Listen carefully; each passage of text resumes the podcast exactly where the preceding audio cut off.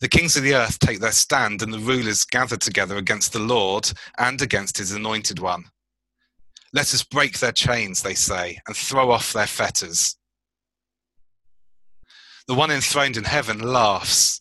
The Lord scoffs at them. Then he rebukes them in his anger and terrifies them in his wrath, saying, I've installed my king on Zion, my holy hill. I will proclaim the decree of the Lord. He said to me, You are my son. Today I have become your father. Ask of me, and I will make the nations your inheritance, the ends of the earth your possession. You will rule them with an iron scepter. You will dash them to pieces like pottery. Therefore, you kings, be wise, be warned, you rulers of the earth. Serve the Lord with fear and rejoice with trembling. Kiss the Son, lest he be angry and you be destroyed in your way, for his wrath can flare up in a moment. Blessed are all who take refuge in him. Well, good morning, everybody. Um, it's wonderful to be with you this morning, and it's my pleasure to bring the Word of God to us this morning. So I hope you can all abide my funny accent and you can forgive all of the spelling errors that I'm going to have on my PowerPoint slides today.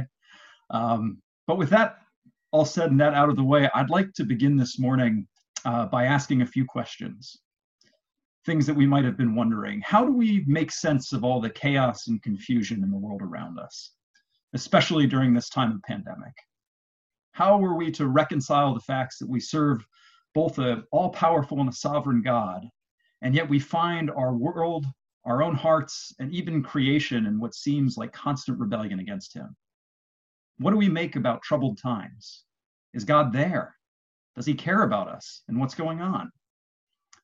So these are some of the big questions that arise in Psalm 2. And it's my delight this morning to be able to walk us through this glorious psalm so that we can see together what it has to teach us. So today's message will, in typical fashion, have three points. Um, first, we're going to look at verses one through three, and we'll see about the already not yet nature of this psalm and what it tells us about rebellion against God's rule and reign and how we ought to understand all of that in context. Second, we're going to consider verses four through six, which will help us understand the absolute sovereignty of God, his wrath against sin and rebellion, and the foolishness of us participating in that. And finally, in verses 7 through 13, we'll consider his promise of redemption and the refuge that's brought about by the true king. So let's jump right in. We'll begin with those first three verses of the psalm. So, Psalm chapter 2, verses 1 through 3. Why do the nations conspire and the peoples plot in vain? The kings of the earth rise up against, and the rulers band together against Yahweh and against his, anoint, against his anointed, saying, Let us break their chains and throw off their shackles. Psalm 2 begins with a common question for the Christian Why? In fact, the question in view here may very well be one that we've asked ourselves. Why does it seem that so many in the world today are in opposition to God? Because if we stop for even the briefest moment to think about the world around us, it becomes manifestly obvious that this is not a problem that was confined to antiquity. The question is as applicable in our day and age as it was in the time of ancient Israel. Why do people rebel against God? Why do they try to throw off his rule and his reign? We've only got to look at some of the nations around us to see governments that are actively opposed to the work of God. We can consider China and North Korea or some of the Islamist governments that we see, and it's quite clear that they are actively opposed to what God is trying to do or to what God will do. But even more than that, we can see smaller examples of this. Maybe it comes in the form of a political party that's explicitly anti Christian in its opinions. Maybe it comes in the form of a neighbor who belittles our faith and looks down on us, or the boss who demands that we work on Sundays even though he knows that we should be going to church. There's big examples and there's small examples, but as Christians, it's quite clear to us that the world and its powers are often arrayed against God and his people. And it's with a scene demonstrating this that Psalm 2 opens. It takes us to a scene where there's a worldwide rebellion that's occurring against Yahweh and against his king. So now's the interactive portion of this morning. If I asked you to name the greatest empires in the history of the world, who do you think you would name? Take five seconds or so to think about it. All right, well, I'll bet a number of you probably thought about the British Empire, right? British Empire is pretty big. Can we have that first slide up? And we'll see how big the extent was. So it's it's quite it's quite large. But maybe you thought about some other ones as well. Maybe you thought about the Mongols or the Ottomans or the Romans. Let's go ahead and zoom in a little bit more. We'll just zoom into that little Mediterranean piece and we can see how big the Roman Empire. Maybe you thought about the Babylonians or the Assyrians or even the Khmer in Cambodia. I don't know. But the one that I can guarantee that you didn't think about was the Israelite Empire. And that makes sense because there never really was one. The nation of Israel achieved some amount of prominence in the age of David and Solomon, but in the big scheme of things in the ancient world, it was a small backwater kingdom. So if we flip over to the next slide, we can see just kind of how small and how backwater they were. So these are the largest empires in human history. Um, the British Empire is first. The Roman Empire, which I thought was a lot bigger than it actually was, uh, falls way down at 24th. And I couldn't even figure out exactly where the Israelite Empire would fit on the Seriatim because the, all the tables and charts of the largest empires in the world didn't go down that far. This was a tiny, tiny, tiny little place. And you know, we actually really shouldn't be surprised by this. We shouldn't be surprised that they didn't achieve major acclaim and, and dominion um, during their time, during the time that they existed. Because after all, Yahweh tells his people in Deuteronomy 7, 7 and 8 that Yahweh didn't set his affections on you and choose you because you were more numerous than the other peoples, because you were the fewest of all people. But it was because Yahweh loved you and he kept the oath that he swore to your ancestors, that he brought you out with a mighty hand and redeemed you from the land of slavery. Friends, in the eyes of the world, the nation of Israel was never a major player on the world stage. But that's not the picture that we see in Psalm 2.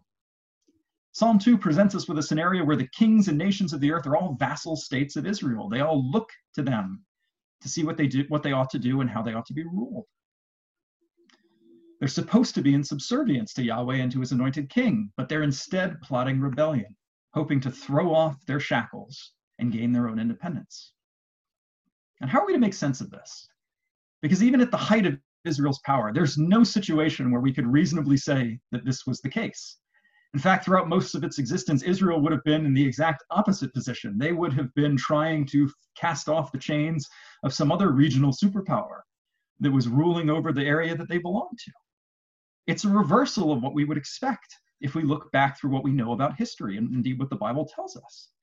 And that's instructive about what this psalm is trying to teach us because the fact is that this the fact that this psalm doesn't describe 100% the factual historical reality of israel points us to the fact that it's pointing to us something deeper. It's pointing to a reality at work behind this psalm one that reflects how things really are even if it doesn't look like that in the present world. So what is this reality?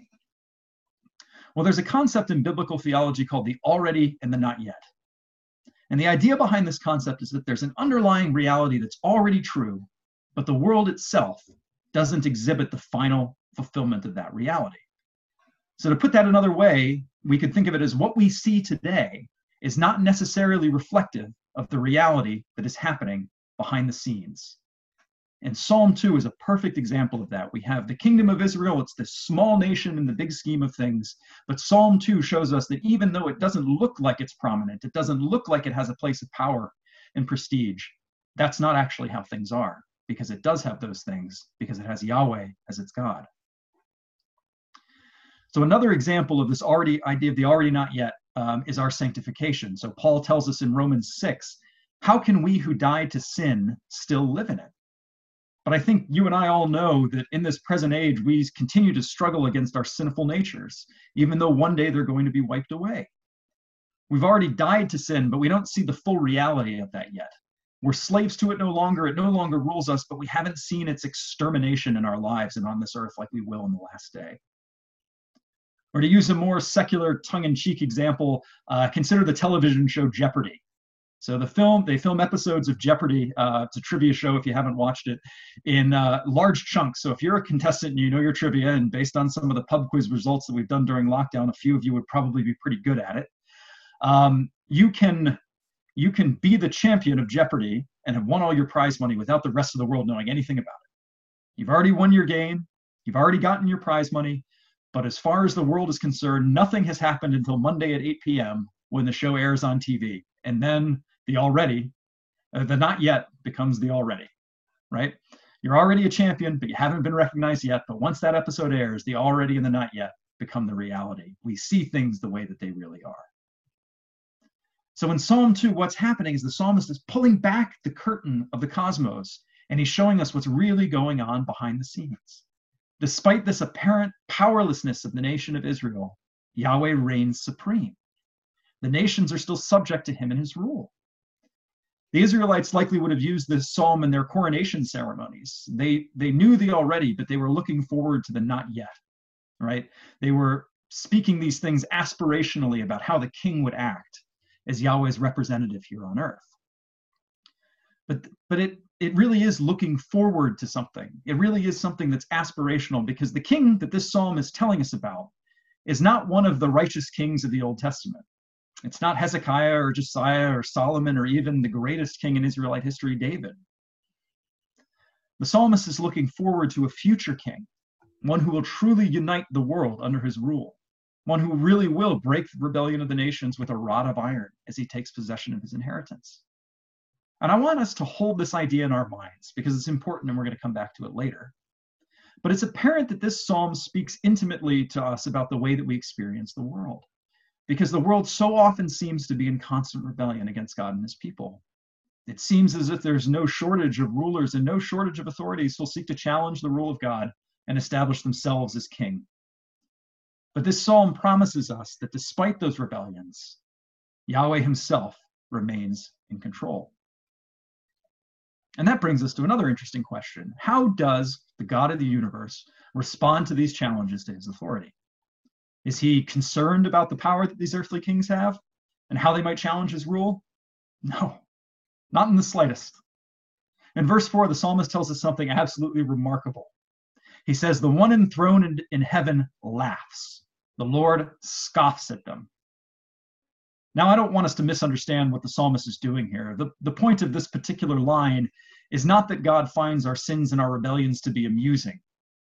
Uh, quite the contrary, actually. We need only to read on to the next verses to know that our sin and our rebellions incite the anger of God and provoke his wrath. Verses 5 and 6 tell us he rebukes them in his anger and he terrifies them in his wrath, saying, I have installed my king on Zion, my holy mountain. What the psalmist is doing here is he's using a rhetorical device to help us understand how fundamentally ridiculous rebellion is in the face of a sovereign God. It has no chance of success.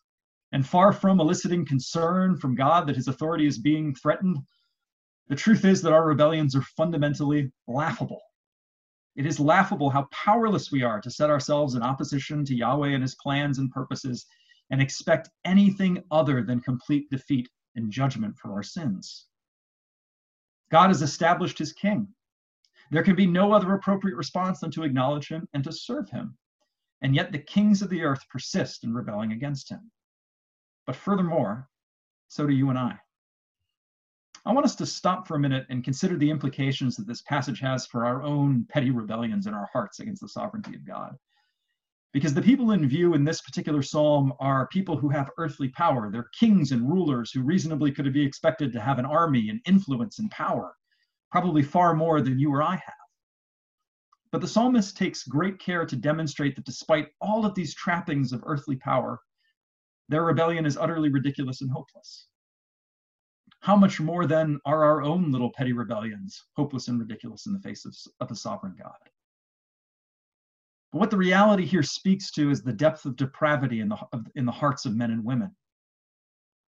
The root of everything that's wrong with the world comes down to this rebellious spirit that lives deep inside the heart of man. We see it in the garden where Adam and Eve give to the temptation to sin and take the fruit from the serpent so that they can be like God. We see it in the story of Cain, where he murders his brother Abel in a fit of jealousy. We see it in the people of Israel when they travel to Mount Sinai. They've just been led out of Egypt by the mighty hand of Yahweh himself.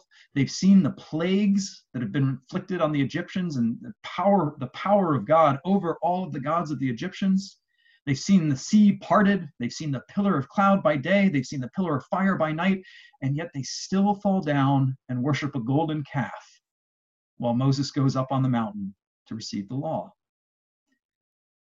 we can continue to work our way through scripture and find more and more and more examples of these rebellions the people of israel like like me learn very slowly apparently but we don't have to search far to find them in our own hearts either because how many times have we sought our own selfish gain instead of working for the good of others?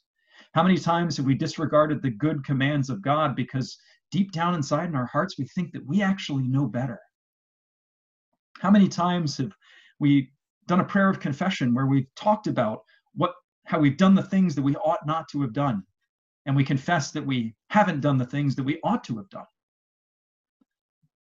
the picture that the psalm paints here is one of earthly kings and rulers casting aside the reign of god but the truth is that every single one of us has done that in our hearts.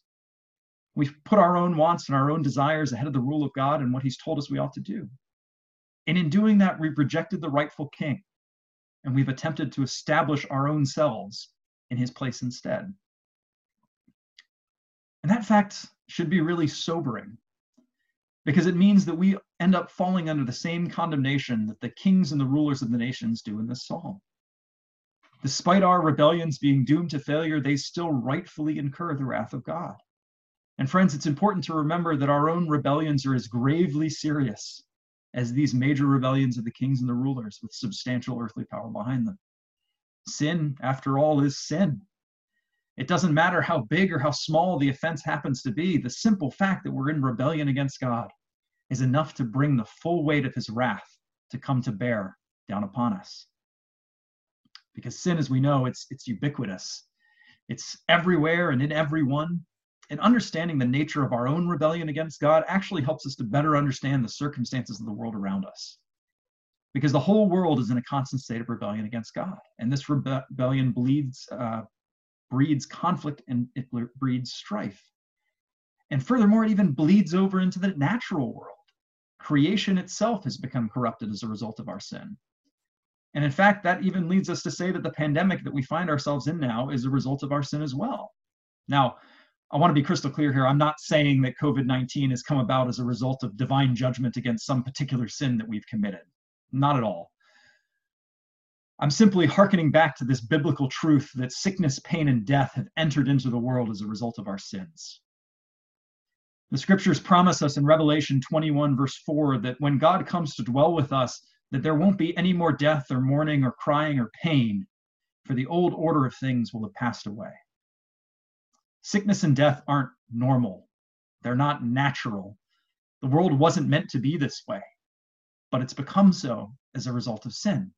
And therefore, we have to live out the consequences of that every day in our daily lives.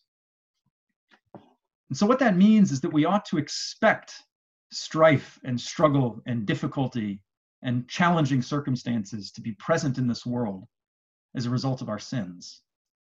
But Psalm 2 also shows us that this presence, that their presence here doesn't compromise the sovereignty of God. God still remains in control. Despite all of these challenges to his reign and his rule, he's still the ruler over all. And he's still going to visit his wrath against against sin. And we need to see this and we need to remember it because it's vitally important. Our sins aren't trifles to be forgotten and ignored, they're deadly serious business. They incur the wrath of our holy God because sin ultimately is the root of everything that's wrong in this world. But, friends, there's even better news. Because God, in His goodness, doesn't only visit His wrath upon sin, because if He just did that, that wouldn't really be very good news at all, because we would all fall under that wrath. But He goes one step further. He makes a way for us to come back to Him. He ends the dominion of suffering and sin and death. And he does that in the promise of a perfect king, one who's going to rule the nations with righteous, with righteousness and with justice, who's going to crush their rebellion beneath his feet, and who's going to inherit the very ends of the earth. And it's to this king that we turn our attention to in verses 7 through 12. So I want us to see here not only the power and the majesty of Yahweh, but also for us to understand the great mercy that he has towards his people. And in fact, even to those who aren't his people. So in verses one through six, we've seen warnings about the consequences of rebellion against God. We've been told how it's hopeless and how the only thing that it can do, it can't set us free, it can't make us independent to rule our own lives. The only thing it will do is bring down his wrath upon us. But verses 7 through 12 provide us with hope. Here we hear the voice of the king. Remember, I said earlier that scholars believe that this psalm likely would have been used in the coronation of a new king. And so here's what the king says in verses 7 through 9. He says, I will proclaim Yahweh's decree. He said to me, You are my son. Today I have become your father. Ask me, and I will make the nations your inheritance, the ends of the earth your possession. You will break them with a rod of iron. You will dash them to pieces like pottery. He's speaking about how Yahweh has adopted him as his representative on earth. So to be the king of Israel was to represent Yahweh's rule, it was to rule his people on his behalf. And in so doing, the king became the one who was the heir to all of Yahweh's power and authority. That's why God can tell him, Ask me, and I'll make all the nations your inheritance, the ends of the earth your possession, because they already belong to God. And they're God's to give to his heir, to his heir. But as we mentioned earlier, we immediately see what looks to be a problem. Because while the king would have used this psalm during his coronation, it's pretty clear from Israelite history that such a king didn't exist when the monarchy was around. For the kings of ancient Israel, this psalm was aspirational, it was ideological. They knew the power and the majesty of God, but they also knew their own sinfulness and the sinfulness of their whole nation. For them, this was a promise that would have been out of reach.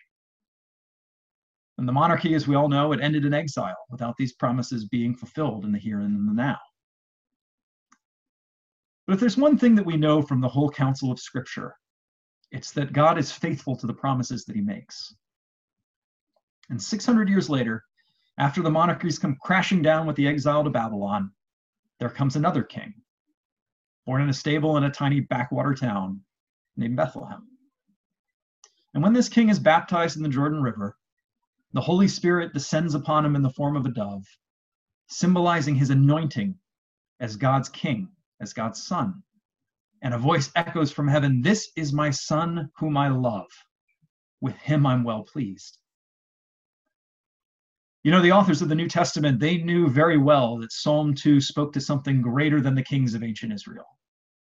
Both Peter in Acts chapter 4 and Paul in Acts chapter 13 and the author of the book of Hebrews in Hebrews 1 verse 5 ascribe the description of Psalm 2 to Jesus. And John's vision in Revelation 19 verse 15 shows the risen Christ striking down these rebellious nations and ruling them with a rod of iron. What the earthly kings of ancient Israel couldn't do, the promised king, God's one and only actual son, will do. He'll break the backs of rebellion throughout the nation and he'll visit the righteous wrath of God against it. But, friends, Jesus has done even more than that. He's not only come to crush rebellion and to visit the wrath of God against those who oppose him, but he's also come to reconcile the rebellious to himself. Verse 5 reminds us that the correct payment for our rebellion against God is wrath.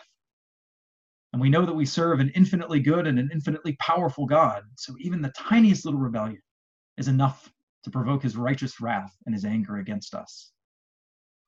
And yet, God's one and only Son, his true King, comes not only to rule and not only to reign, but to offer himself to bear God's wrath in our place. Because on the cross, Jesus carried the full weight of God's punishment for our sins and our rebellions. His death is the reason for our life. His resurrection is the validation of that sacrifice, and his ascent to power at the right hand of the Father shows his true power as the righteous king over all the earth.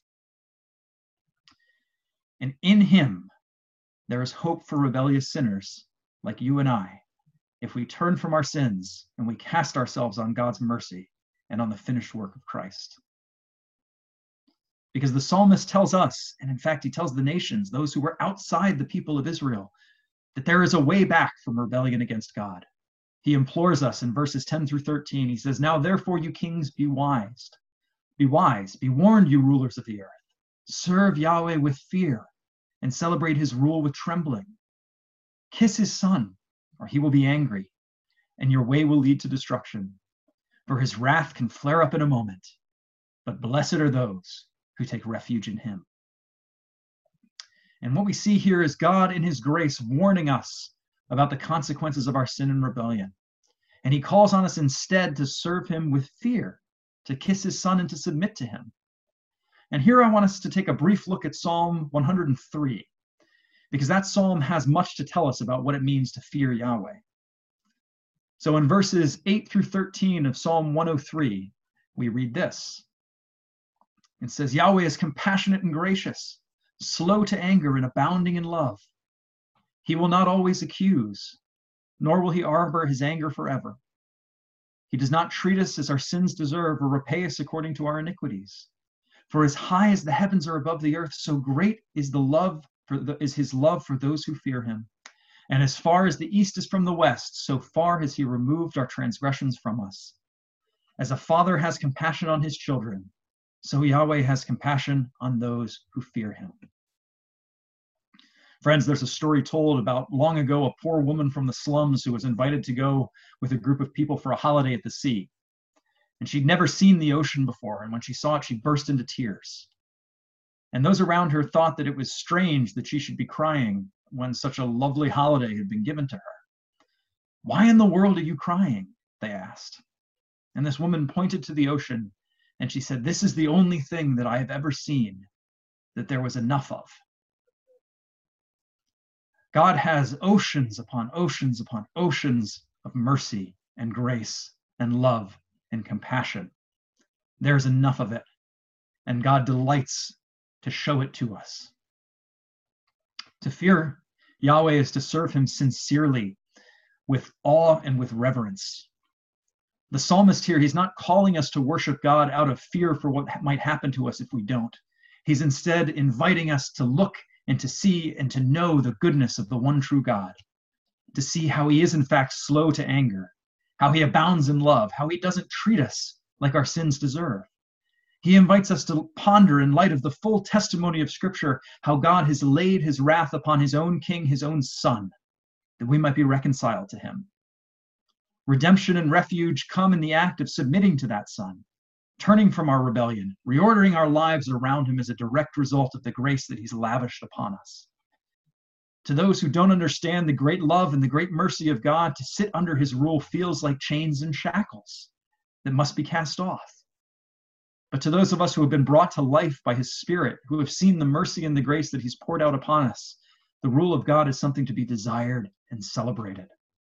It's something to be served with trembling, with awe, and with reverence, that the great God of the universe would consider people like us and would call us to himself. Friends, it often feels like the world is out of control, probably more so than normal in the midst of the pandemic that's going on right now. But Psalm 2 offers great assurance to those of us who have put our faith in Christ. It acknowledges that the world's in rebellion against God. It helps us make sense of the way that things really are. But in doing that, it really does pull back the curtain for us to see how things, how the world really is. That despite the ongoing rebellion that we see, the outworkings of that rebellion in the world, God is still sovereign. He still reigns. He still remains in control. There is no struggle for power. The final result is a foregone conclusion. But more importantly than that, I think it gives us hope. It gives us hope that no matter how bad things may seem to be, no matter how upside down the world is, whatever troubles arise, we can flee to the God of the universe as our refuge. He calls us to rest in the depths of the mercy and the finished work of the King, knowing that our sins have been removed from us as far as the east is from the west, and knowing that we serve a good and a gracious Father who has compassion on us, and knowing that one day Christ is going to come back and he's going to make this whole world right again. It means that we don't need to be afraid of the changing winds of this life, as disruptive as they may be, because God reigns in heaven. He's on his throne, and he hasn't ceased to care about his people. I want to end this morning with one last promise. In Revelation chapter 2, 20, uh, 26 and 27, Jesus is speaking to the church in Thyatira, and he tells them this he says, To the one who is victorious and who does my will to the end, I will give authority over the nations, and that one will rule them with an iron scepter and will dash them to pieces like pottery. And what Jesus does here is again remarkable. He invites his people to share in his inheritance, to do the work of spreading and establishing justice and righteousness in the world and standing in opposition to rebellion. He gives us the work of spreading hope, of showing what his kingdom is going to look like and ruling it with him when it all comes into it comes into fruition in its final form. The promises that Psalm 2 gives to Yahweh's true king are then given by the true king to those of us who find refuge in him. And so, friends, I hope that in light of this, we're doing the best that we can to take advantage of the opportunity that these present circumstances present us with. Because so much of our lives has been disrupted as a result of COVID. So many things that we've taken for granted have been stripped away. And for many, this is a time of loneliness, of hopelessness, of despair. But in the scriptures, God has given us himself, and he's called upon us to come and take refuge in him. And so, my prayer for all of us this morning is that we will see these opportunities when they arise with our friends and our neighbors, that we'll be able to give them a good reason for the hope that we have, that we won't be afraid to speak to them about the glorious promises of God and what he's done for us, how no matter how crazy and turned around and upside down things might be, God is there and he cares. To those who are hopeless, I pray that we'll be able to speak hope, to exhort to them that things are not really as they seem, that the situation is not hopeless and chaotic, but God's in control, and we can point them to the true King. And for our own selves, when we despair, when things seem so difficult and so hard, I pray that we'll run to the open arms of Jesus, who bled and died for our sake, that we'd be reconciled to him and share in his inheritance, and that we would hold fast to the hope that the cross gives us that God is there, that He does care, and that He has redeemed and restored us, and He's brought us back, and that one day all of these crazy, messed up, wild things that we see will cease to be. I'm going to end this morning with a quote from uh, Charles Spurgeon that I hope will edify your hearts and encourage you to find refuge in the arms of our Redeemer. He says this he says, Our best portion and our richest heritage we cannot lose. Whatever troubles come, let us play the man. Let us show that we are not such little children as to be cast down by what may happen in this poor and fleeting state of time. Our country is Emmanuel's land. Our hope is above the sky. And therefore, calm as the summer's ocean, we will see the wreck of everything earthborn, and yet still rejoice in the God of our salvation. Let's pray.